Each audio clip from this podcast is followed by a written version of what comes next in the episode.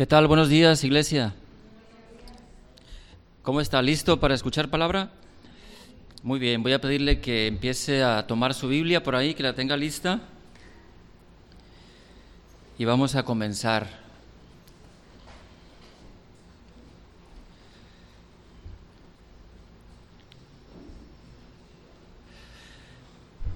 Hoy quiero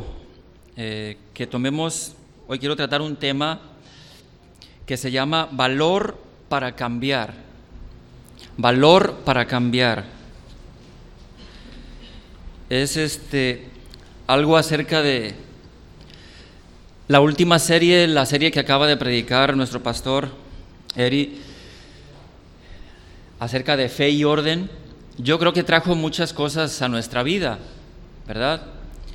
Yo creo que esta serie de prédicas nos confrontó, nos trajo un nuevo reto para nuestras vidas, porque vimos la necesidad de cambiar en muchas áreas, y por eso es que se llama valor para cambiar.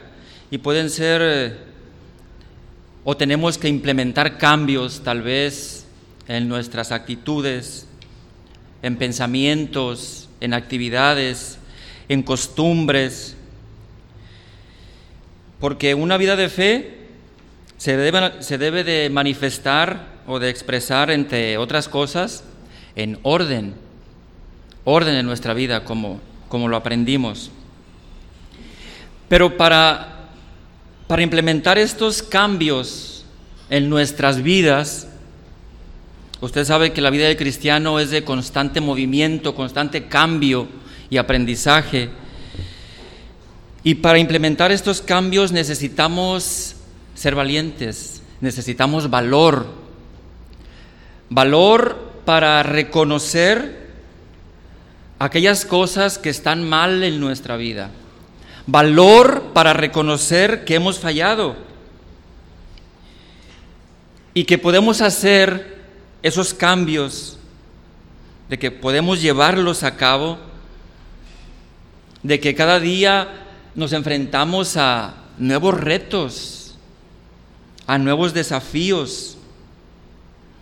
Diariamente nos encontramos con nuestra misma persona y diariamente tenemos que analizarnos.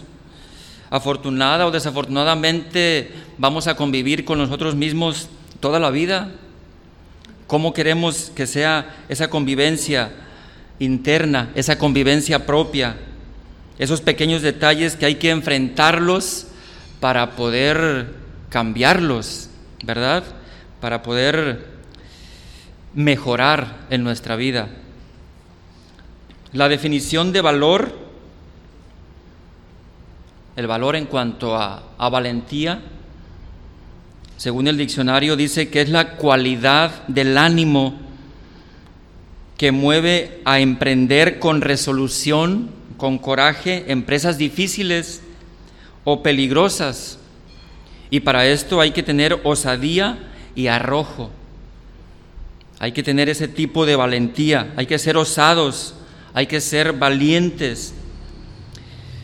Le doy un ejemplo en la Biblia, un ejemplo de ese valor, de esa valentía que se debe tener. Cuando el pueblo de Israel, Dios lo llamó a salir de Egipto, Dios levantó a Moisés como el que tenía que ir al frente, como el líder que los llevara por el peregrinaje, por el desierto. Y al llegar al borde de la tierra prometida, antes de que pudieran ellos entrar, Moisés prepara a espías para que fueran a ver la tierra, a ver cómo está la tierra, qué es lo que hay, qué es lo que se necesita para poder entrar. Estos jóvenes, entre ellos, usted recuerda que van Josué y Caleb, ¿verdad? Dos jóvenes que van dentro de esta comisión de espías a reconocer la tierra. Entre todos los espías, estos dos muchachos sobresalieron sobre todos los demás. ¿Qué fue lo que hubo en ellos que los diferenció de los otros. Cuando llegaron con Moisés, cuando llegaron otra vez al campamento, con el pueblo, todos decían que la tierra estaba llena de peligros, que la tierra estaba habitada por gigantes, expertos en la guerra, gigantes que los iban a destruir. Ellos se intimidaron por todo aquello que vieron, dicen, ellos dijeron, es tierra que traga a los que van ahí, a los que se atreven, se aventuran a ir a esa tierra. Únicamente Josué y Caleb dijeron, sí podemos conquistar esa tierra, sí podemos conquistar. ¿Cuál fue la diferencia? Todos vieron lo mismo, todos vieron exactamente lo mismo. Vieron los frutos que daba la tierra, vieron los habitantes que tenía la tierra, vieron la forma de pasar, vieron las ciudades que había, vieron sus murallas, vieron todo. La diferencia fue el espíritu que había dentro de ellos. El espíritu que había dentro de ellos, el espíritu que cada uno de ellos tenía. En 2 Timoteo capítulo 1, verso 7, el apóstol Pablo dice que Dios no nos ha dado un espíritu de cobardía. Esto le dice el apóstol Pablo al joven Timoteo, que era un joven que se intimidaba, era un joven débil, era un joven temeroso, al cual Pablo le había encomendado el ministerio de la predicación de la palabra. Y le dice Pablo a Timoteo, Timoteo, escucha esto, Dios no nos ha dado un espíritu de cobardía, sino de poder, de amor y de dominio propio. Esto es lo que Dios les ha dado a sus hijos y nos ha dado a nosotros. Y bueno, así como Josué y Caleb, vemos también a David cuando se enfrenta contra Goliat. Todos decían que la batalla estaba perdida, que David no tenía nada que hacer en contra de Goliat, un hombre grande, un gigante, un guerrero, diestro en la batalla, diestro en las armas, inmisericorde. Era un titán, un gigante, y David era un pequeño pastor de ovejas. David era un muchacho que se dedicaba únicamente al pastoreo de ovejas.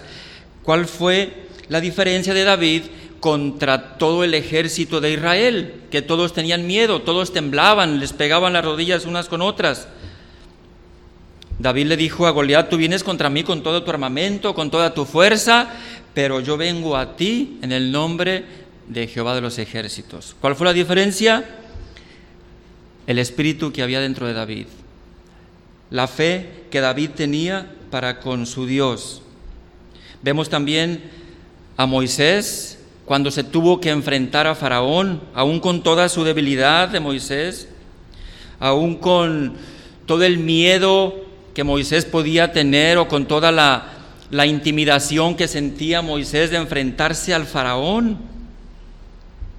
Moisés fue capaz de llevar al pueblo de Israel a través de todo el desierto, de sacarlo de la esclavitud, porque el Espíritu de Dios estaba con él.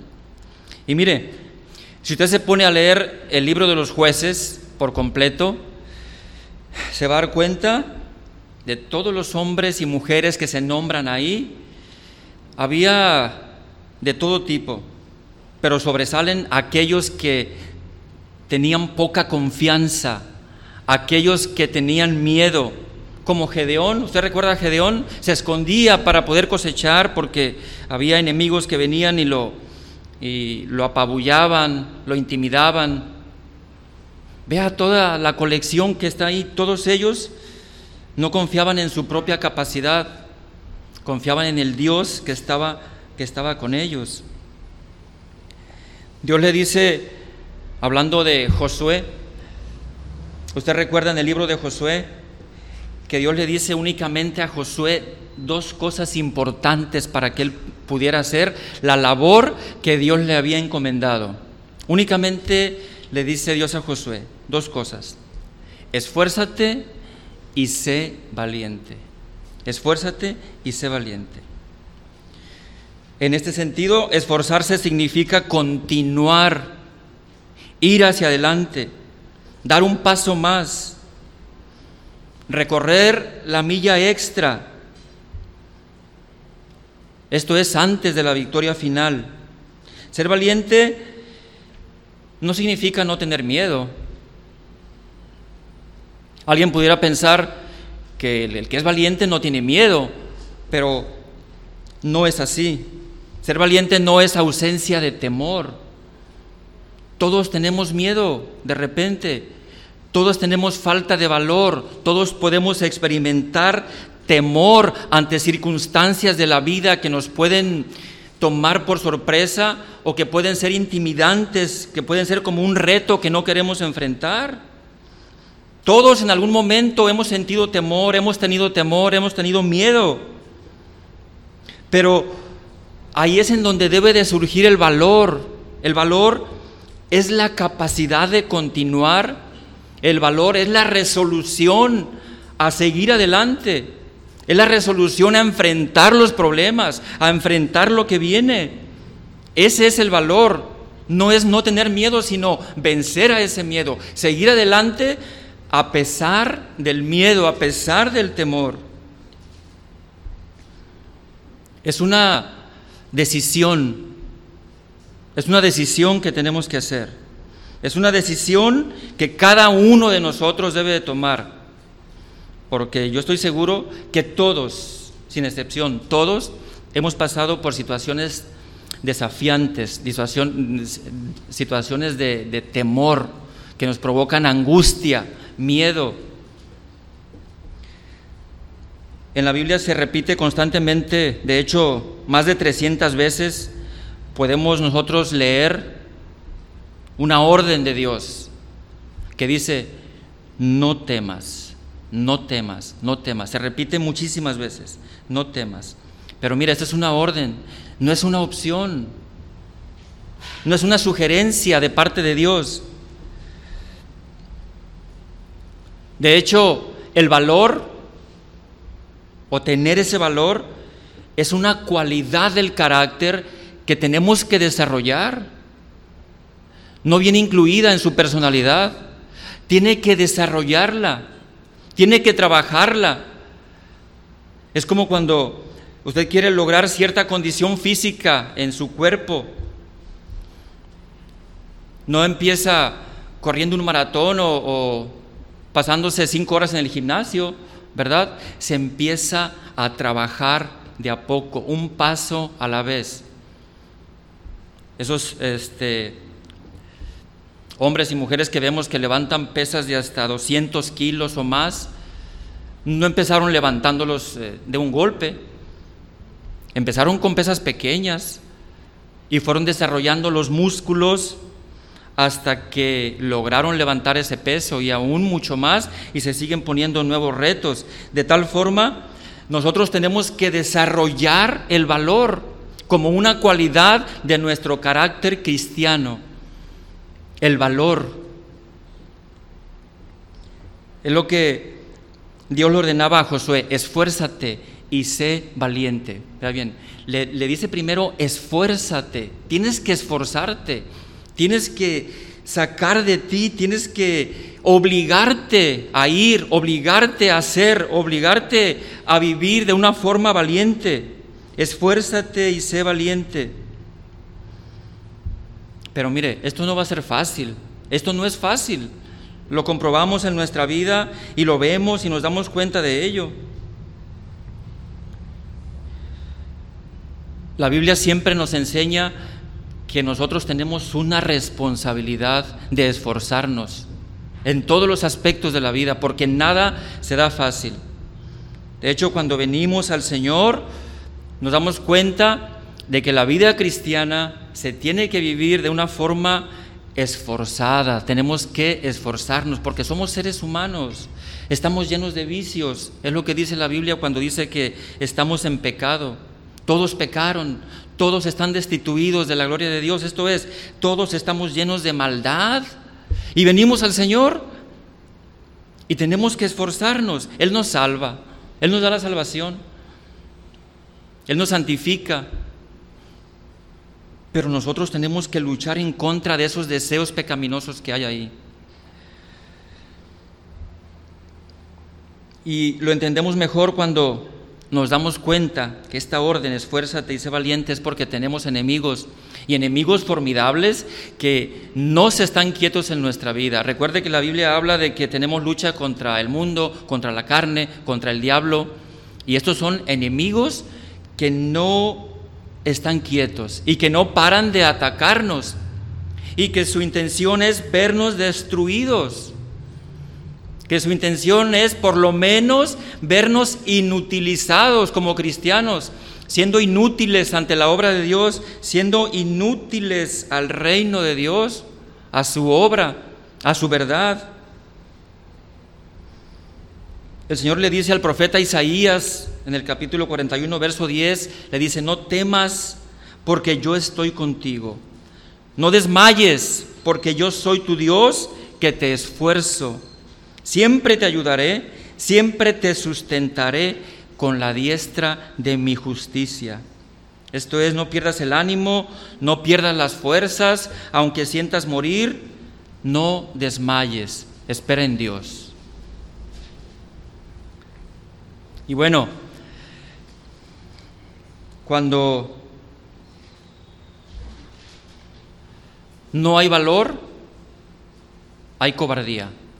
No puede ser una cosa intermedia o algo vacío en el ser humano. ¿Hay valor o hay cobardía?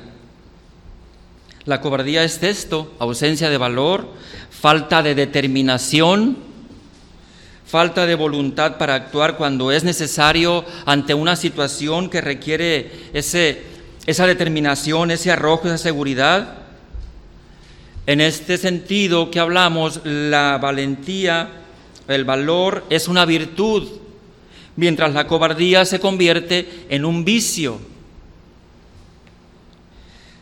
Sinónimos de cobardía, por ejemplo, puede ser el pavor, la flaqueza, el miedo, el ser pusilánime, el ser apocado, así de este tipo. Y escuche bien, la cobardía,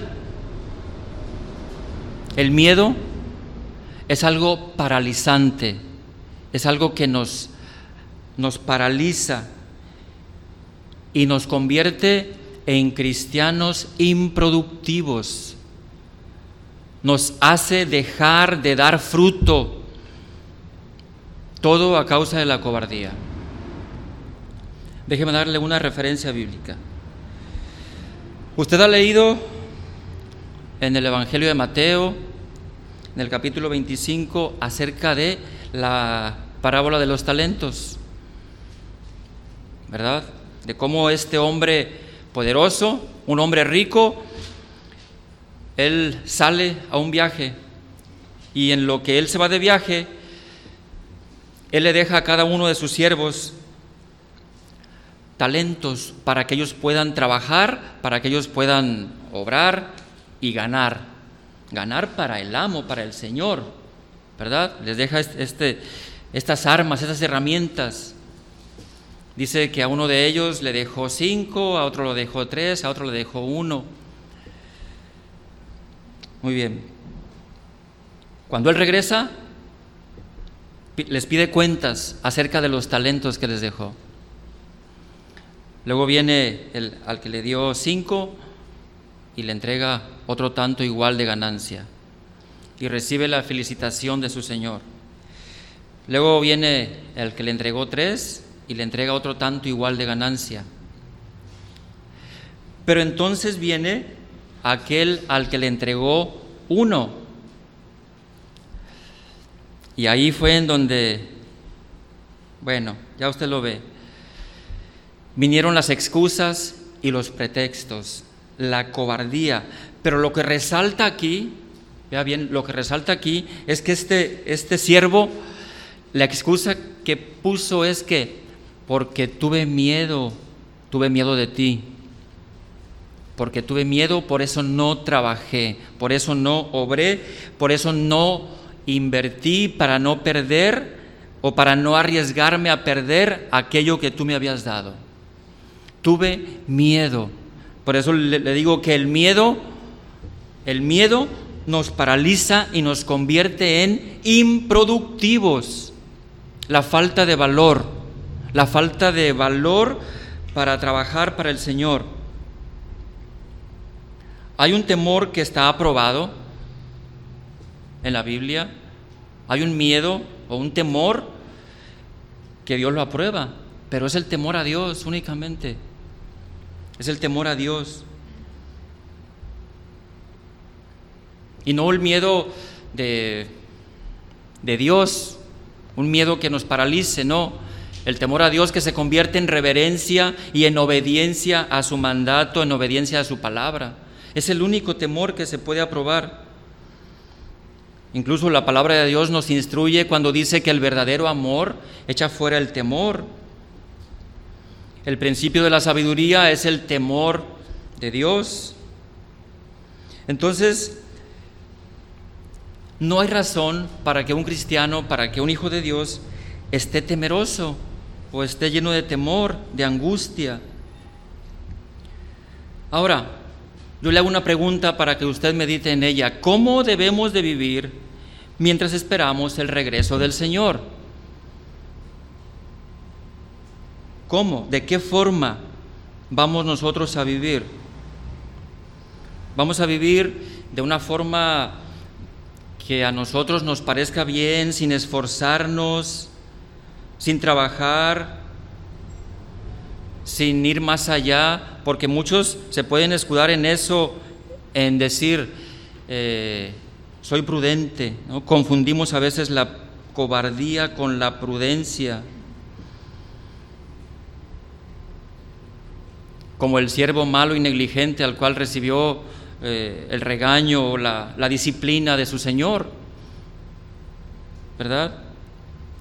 La prudencia es la capacidad de pensar ante ciertos acontecimientos o actividades sobre los riesgos posibles que eso nos puede traer y sobre eso adecuar nuestra forma de ser o de conducta para no recibir esos prejuicios. Eso sería la sensatez, la cordura, la prudencia. Por ejemplo, cuando vamos a cruzar una avenida,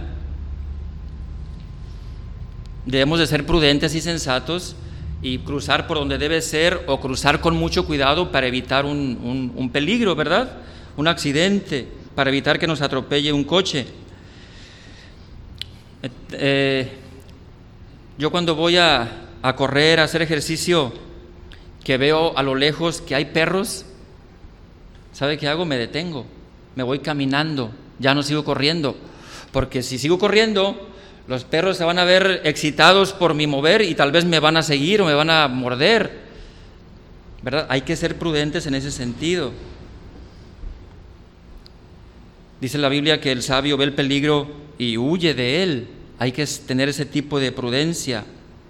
Pero mire, hablando de la cobardía, del cobarde, el cobarde sabe lo que es correcto, pero no lo hace muchas veces por miedo, no actúa porque tiene miedo a aquello que puede ser contrario a su actuar o a lo que puede conseguir por causa de haber actuado de una forma valiente. Quiere evitar los riesgos, porque tal vez cuando se actúa frente a una injusticia, ya nos van a catalogar acerca con cierto tipo de calificativos, ¿no? Y eso es lo que el cobarde no quiere, que le saquen de su comodidad, que le saquen de sus privilegios. Tal vez se verá afectado su estilo de vida por haber actuado de aquella forma valiente. Ahora, déjeme decirle una cosa. La cobardía es contagiosa, la cobardía se contagia. Vamos a ver una cita que se encuentra en el libro de Deuteronomio.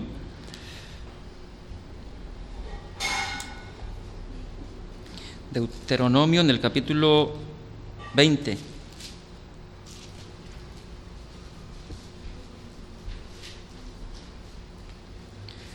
Deuteronomio, capítulo 20, verso 8.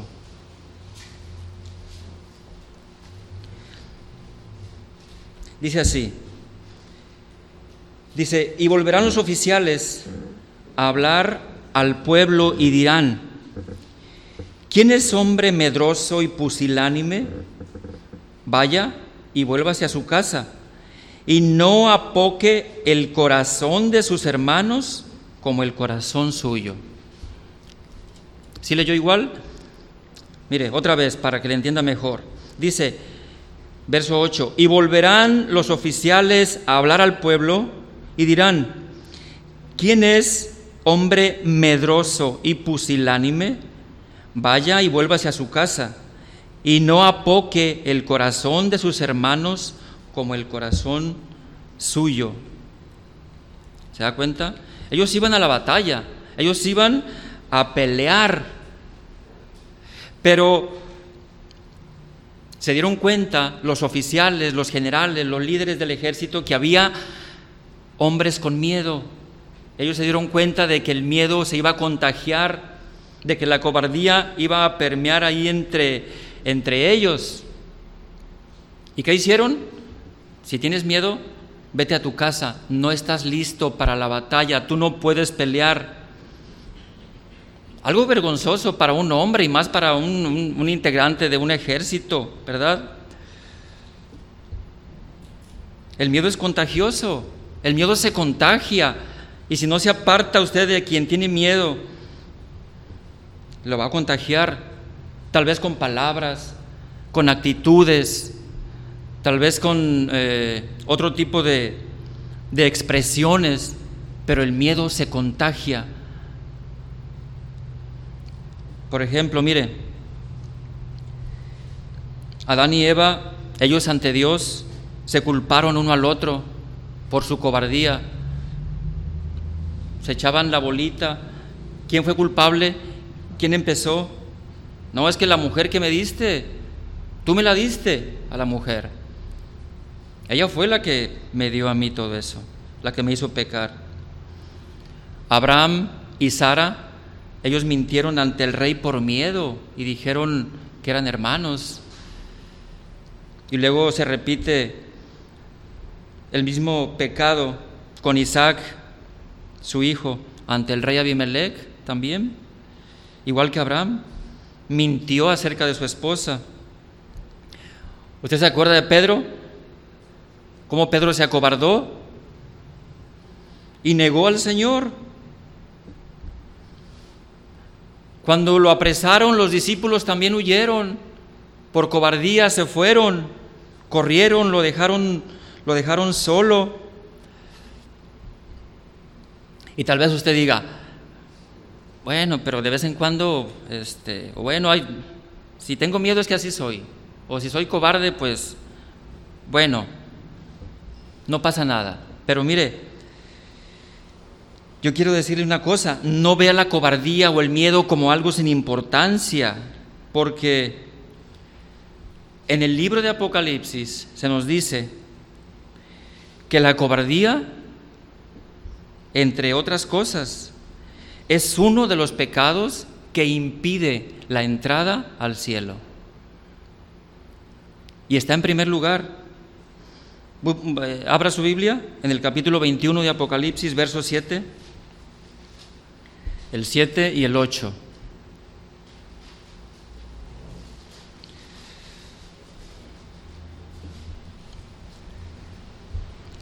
Apocalipsis, capítulo 21, verso 7. Dice así. Dice: el que venciere, si está ahí, el que venciere heredará todas las cosas, y yo seré su Dios, y él será mi hijo. Verso 8. Pero los cobardes e incrédulos, los abominables y homicidas, los fornicarios y hechiceros, los idólatras y todos los mentirosos tendrán su parte en el lago que arde con fuego y azufre, que es la muerte segunda. Vea bien en el verso 8, los cobardes están en primer lugar, son el número 1 de la lista de los que no solamente no van al cielo, sino son arrojados al fuego, al lago de azufre, son arrojados a la perdición eterna. Ahora mire, yo puedo entender que se pierdan los abominables, los homicidas, los fornicarios, los hechiceros, los idólatras, los mentirosos. Todos decimos, es pecado, son pecadores y merecen ir allá, ¿verdad? Pero los cobardes, ¿por qué los cobardes? Si usted se da cuenta, las descripciones que hace aquí este texto de las personas que son arrojadas al lago que arde con fuego y azufre, vienen en pares. Dice, los cobardes e incrédulos, una categoría. Luego la otra categoría es abominables y homicidas. La siguiente categoría es fornicarios y hechiceros. Y la otra es idólatras y mentirosos. Bien, los cobardes se van a perder porque son incrédulos. ¿Y qué es un incrédulo? Una persona que no tiene fe. Es una persona que no tiene fe. El verso 7 que leímos del mismo texto, el mismo capítulo 21, dice, el que venciere. ¿Qué nos da a entender esto? Que es una lucha. La vida cristiana es una lucha, es una batalla diaria, a cada momento. Por eso dice el que venciere. ¿El que venciere qué? Si el cobarde no entra a la pelea, es incrédulo, no lucha. Es autocomplaciente consigo mismo, con su pecado. Tiene un espíritu cobarde que se niega a enfrentarse incluso a sí mismo, a su pecado, a su maldad, a sus debilidades. Es un incrédulo. No tiene confianza, no tiene fe. Tiene espíritu cobarde. Y acuérdese que sin fe es imposible agradar a Dios. Sin fe es imposible agradar a Dios. A Dios. Y porque es importante esta palabra que dice el que venciere heredará todas las cosas. Mire, en los capítulos 2 y 3 de Apocalipsis, donde se narra, donde se dan las cartas a las iglesias, a las diferentes iglesias, se dan advertencias, pero también se dan promesas y bendiciones. Bueno, todas las promesas y bendiciones que se dan en estas cartas son para el que venza, para el que venza, para el que venciere. En la carta a Éfeso, a Esmirna, a Pérgamo, a Tiátira, a Sardis, a Filadelfia y a Laodicea, a todas se les dice el que venciere, al que venciere. Vea bien, iglesia de Éfeso, al final de la carta le dice, al que venciere le daré a comer del árbol de la vida, el cual está en medio del paraíso de Dios. Iglesia de Esmirna, al final, el que venciere no sufrirá daño de la segunda muerte. Iglesia de Pérgamo, al final, al que venciere, daré a comer del maná escondido y le daré una piedrecita blanca y en la piedrecita escrito un nombre nuevo, el cual ninguno conoce, sino aquel que lo recibe. Iglesia de Tiátira, al final, al que venciere y guardare mis obras, hasta el fin yo le daré autoridad sobre las naciones. Iglesia de Sardis, al final, el que venciere será vestido de vestiduras blancas y no borraré su nombre del libro de la vida y confesaré su nombre delante de mi Padre y delante de sus ángeles.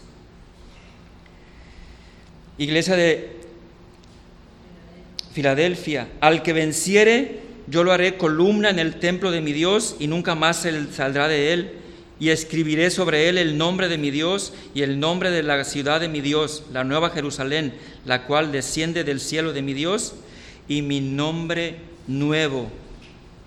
Iglesia de la Odisea, al final, Al que venciere, le daré que se siente conmigo en mi trono, así como yo he vencido y me he sentado con mi Padre en su trono. Fíjense bien, todas las promesas son al que venciere. Vencer implica que estamos en una lucha, en una pelea, y tenemos que ser conscientes de ello. Porque la palabra esta dice, el que venciere, y luego al final de cada carta también dice, el que tiene oído, oiga. Este oír es un oír para obedecer. Oír la voz del Espíritu que nos habla para obedecerla, para obedecer. Por eso, le repito la cita que le dijo Pablo a Timoteo en la segunda carta, capítulo 1, verso 7, porque no nos ha dado Dios espíritu ¿de qué? De cobardía. Dios no nos lo dio. Si alguien tiene espíritu de cobardía, no es de Dios, no viene de Dios, no es algo bueno en su vida, porque lo que Dios nos ha dado, dice aquí, es poder, amor y dominio propio. Para vencer debemos de confiar en Dios.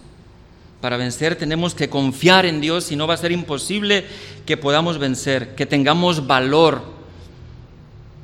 La falta de valor, que es la cobardía, es característica de aquellos que se miran a sí mismos, que se miran a sí mismos como personas, como cristianos que fallan, como cristianos que confían en sus propias capacidades.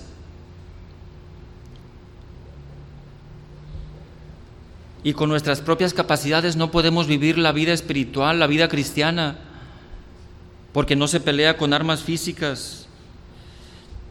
Tenga en cuenta esto, nosotros somos seres caídos, caídos en pecado, que Dios vino y nos rescató y nos hizo sus hijos. Debemos de estar conscientes de ello. Nos ha dado un espíritu, espíritu de poder, espíritu de amor, espíritu de dominio propio, no de cobardía. Voy a pedirle que abra su Biblia en la carta del apóstol Pablo a Tito, en el capítulo 2, verso 11.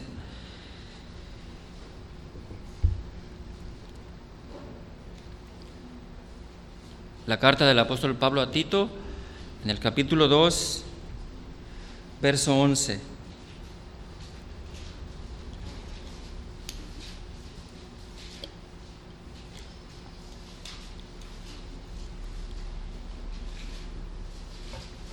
Vamos a leer ahí, del 11 en adelante. Dice, porque la gracia de Dios, escuche, porque la gracia de Dios se ha manifestado para salvación a todos los hombres, enseñándonos que, renunciando a la impiedad y a los deseos mundanos, vivamos en este siglo sobria, justa y piadosamente, aguardando la esperanza bienaventurada y la manifestación gloriosa de nuestro gran Dios y Salvador Jesucristo, quien se dio a sí mismo por nosotros para redimirnos de toda iniquidad y purificar para sí un pueblo propio, celoso de buenas obras. Yo quiero que meditemos un poco en esto. Mire, en la gracia de Dios, es lo que empieza diciendo el apóstol Pablo aquí. Dice que la gracia de Dios, sabemos nosotros que es un favor, es un regalo inmerecido para nuestras vidas. Tenemos salvación, tenemos bendición únicamente por la gracia de Dios a través de Jesucristo, por la fe en Él. Si usted ha leído la parábola del hijo pródigo, se va a dar cuenta de la gracia en acción, ¿verdad? La gracia en acción. Si no la ha leído, léala por favor, para que se dé cuenta, la parábola del hijo pródigo. Entonces, esta salvación que el Señor nos ha dado, que es por gracia, muchas veces ha sido malinterpretada, tergiversada, incluso adulterada. porque existen cristianos que creen que si ya viven en la gracia, entonces ya no tienen que hacer nada, entonces ya pueden hacer lo que ellos quieran en cuanto al pecado, vivir de una forma impía, de cualquier forma, ya estamos en la gracia, ya tenemos la salvación. Pero la gracia se manifiesta precisamente en santidad. Y aparte de esto, lo que nos está diciendo aquí el apóstol Pablo, que la gracia de Dios se ha manifestado, esta palabra manifestar es como hacer visible, como el poder ver, es como una teofanía, la palabra teofanía, como una revelación, se reveló la gracia de Dios, ¿para qué? Para salvación. Dios reveló su gracia a través de Jesucristo, Dios la manifestó para salvación a todos los hombres. Pero mire, esta gracia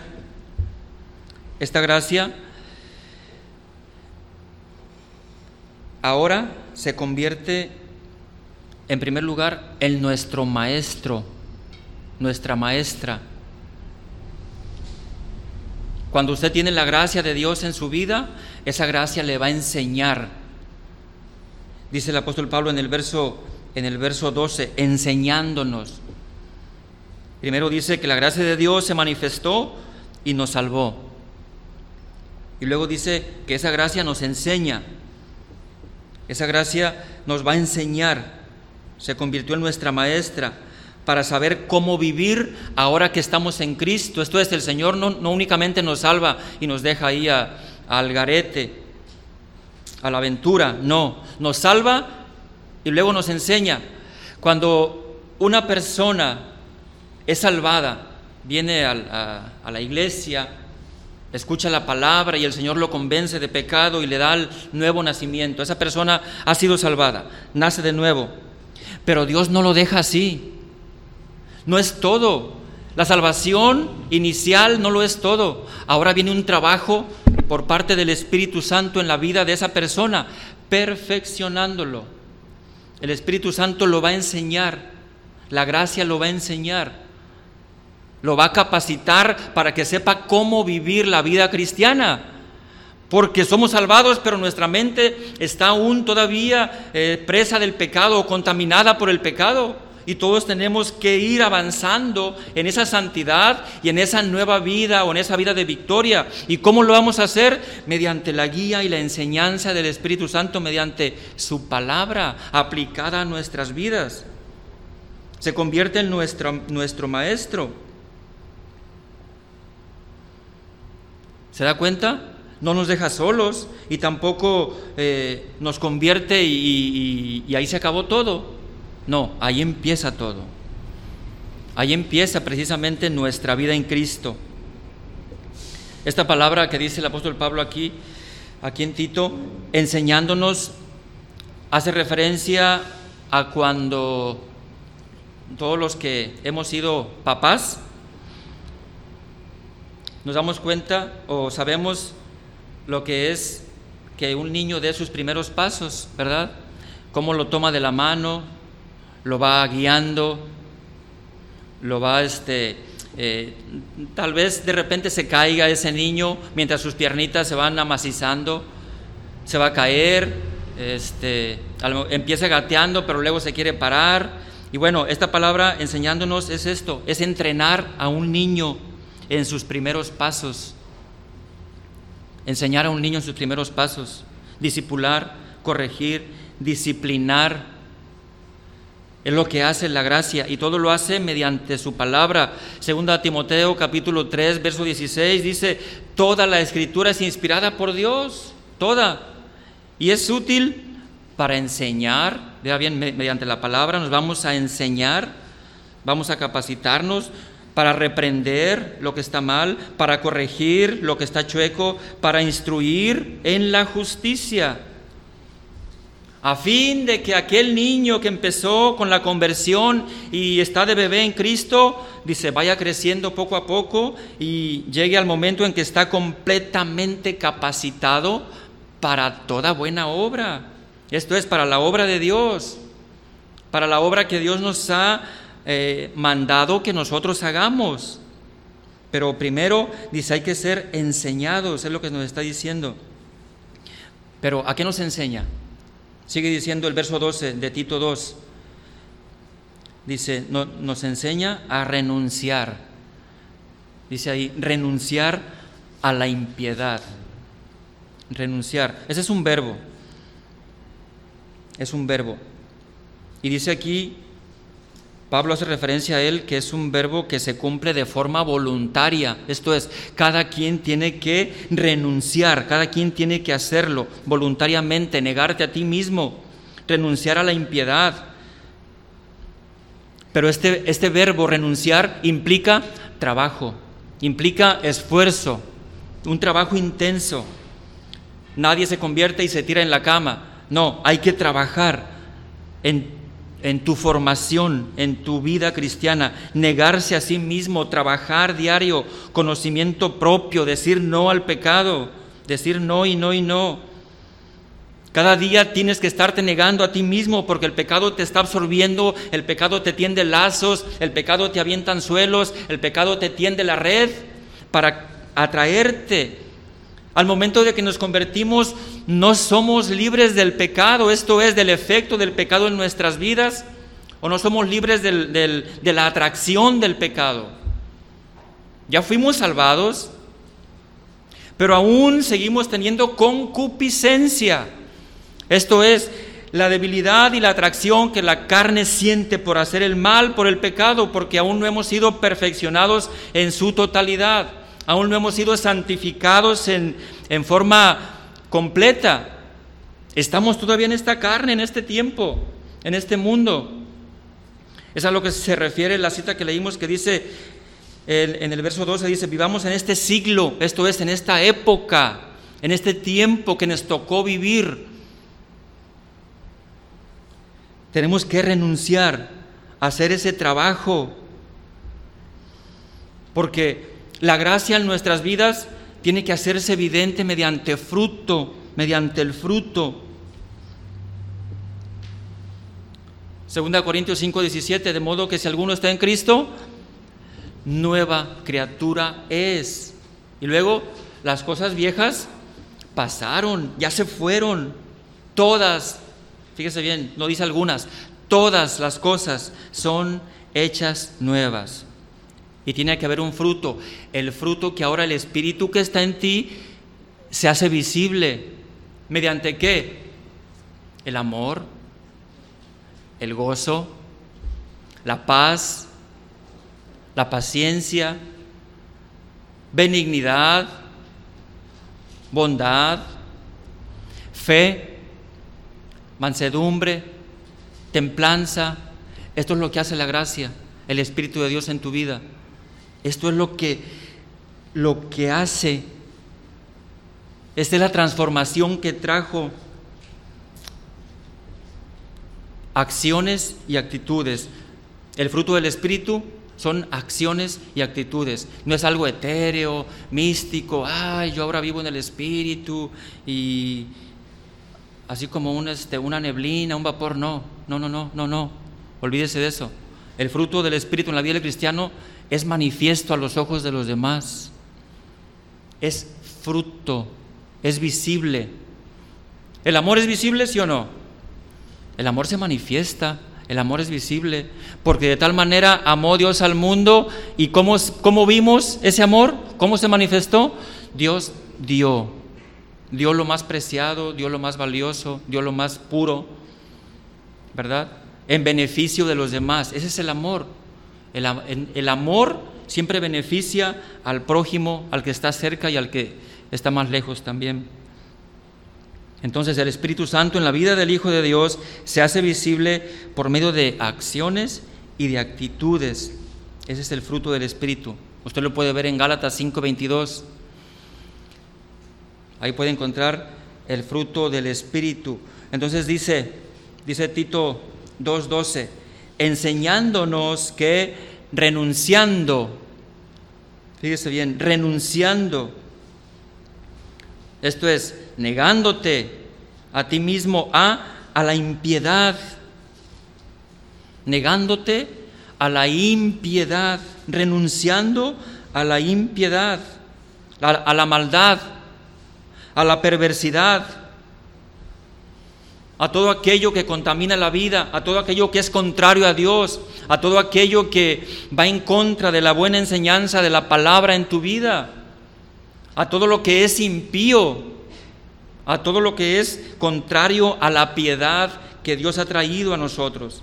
El Salmo 7, verso 11 dice lo siguiente: Dios, escuche, Dios está airado contra el impío todos los días. Todos los días. Entonces la impiedad provoca la ira de Dios. La impiedad provoca la ira de Dios.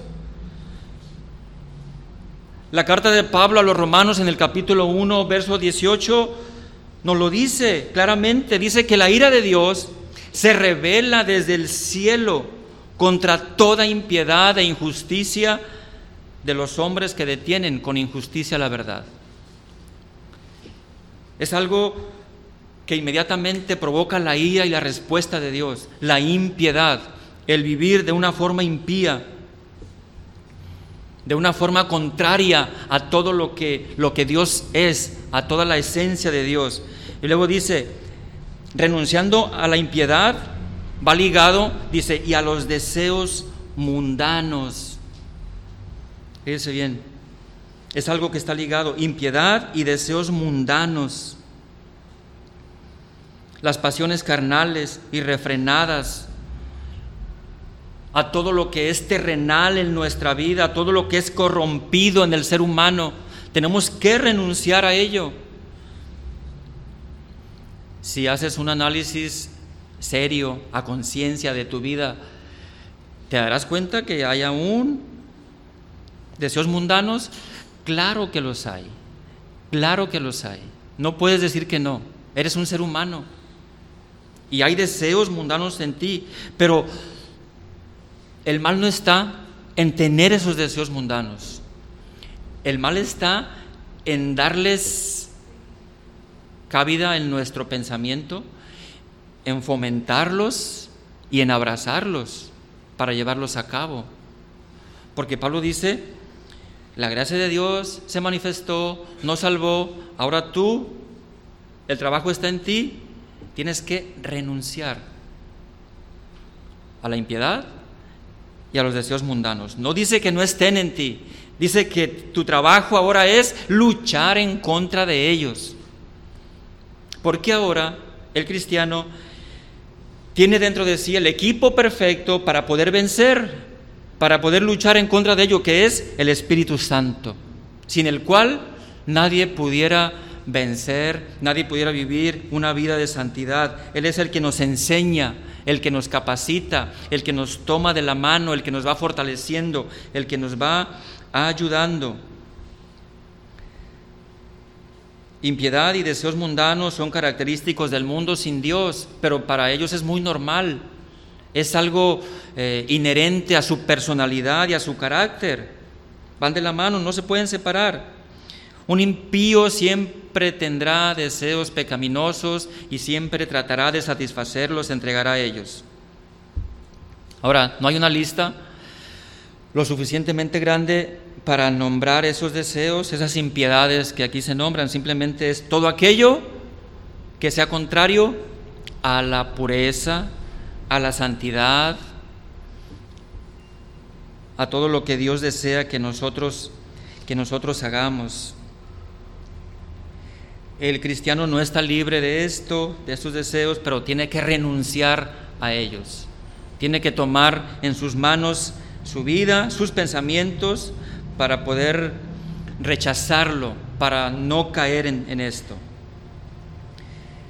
Y luego dice que tenemos que vivir en este siglo, esto es en este tiempo, el verso 12, vivamos en este siglo sobria, justa y piadosamente. Pero quiero que note algo: para poder llevar nosotros una vida con estas características, sobria, justa y piadosa, primero tenemos que renunciar a la impiedad, a los deseos mundanos. La palabra siglo significa edad, un periodo de tiempo que tiene ciertas características especiales, específicas de ese tiempo. Vivir en este siglo. Por ejemplo, Mateo capítulo 13, verso 22, habla de algo de este siglo. Dice, el que fue sembrado entre espinos, este es el que oye la palabra, pero el afán de este siglo y el engaño de las riquezas ahogan la palabra y se hace infructuosa. Esto es que nuestro presente tiempo tiene afán, tiene sus afanes, ¿verdad? Y eso puede ahogar la palabra en nuestras vidas. En el capítulo 12 también de Mateo, verso 32, Mateo 12, 32, dice, a cualquiera que dijera alguna palabra contra el Hijo del Hombre, le será perdonado, pero al que hable contra el Espíritu Santo, no le será perdonado, ni en este siglo, ni en el venidero. Esto es, no hay perdón en ningún tiempo. La carta a los Gálatas, capítulo 1, verso 4, también nos habla y dice, el cual se dio a sí mismo por nuestros pecados para librarnos del presente siglo malo.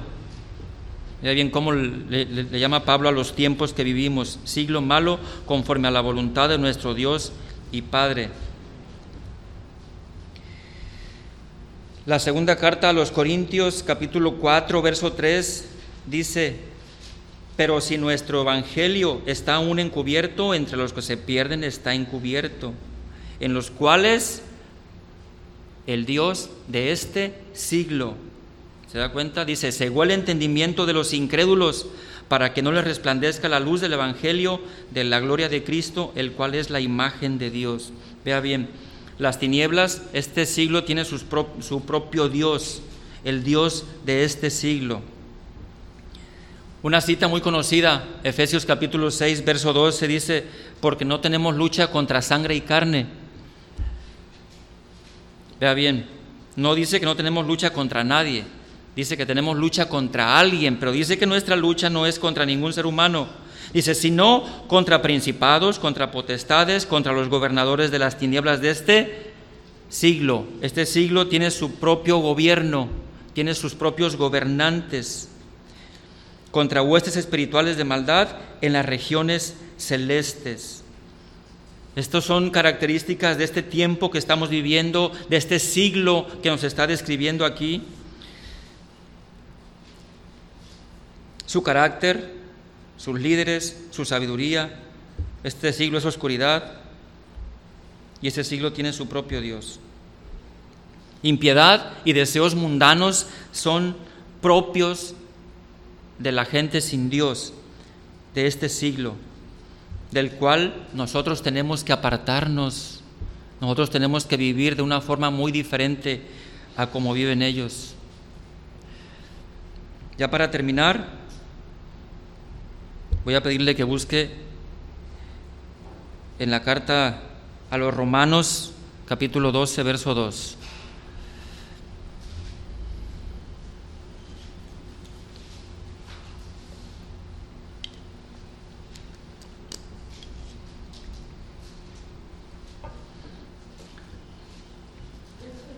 La carta a los Romanos, capítulo 12, verso 2, nos dice, no os conforméis. La palabra conformar es adaptar, es hacer tuyo.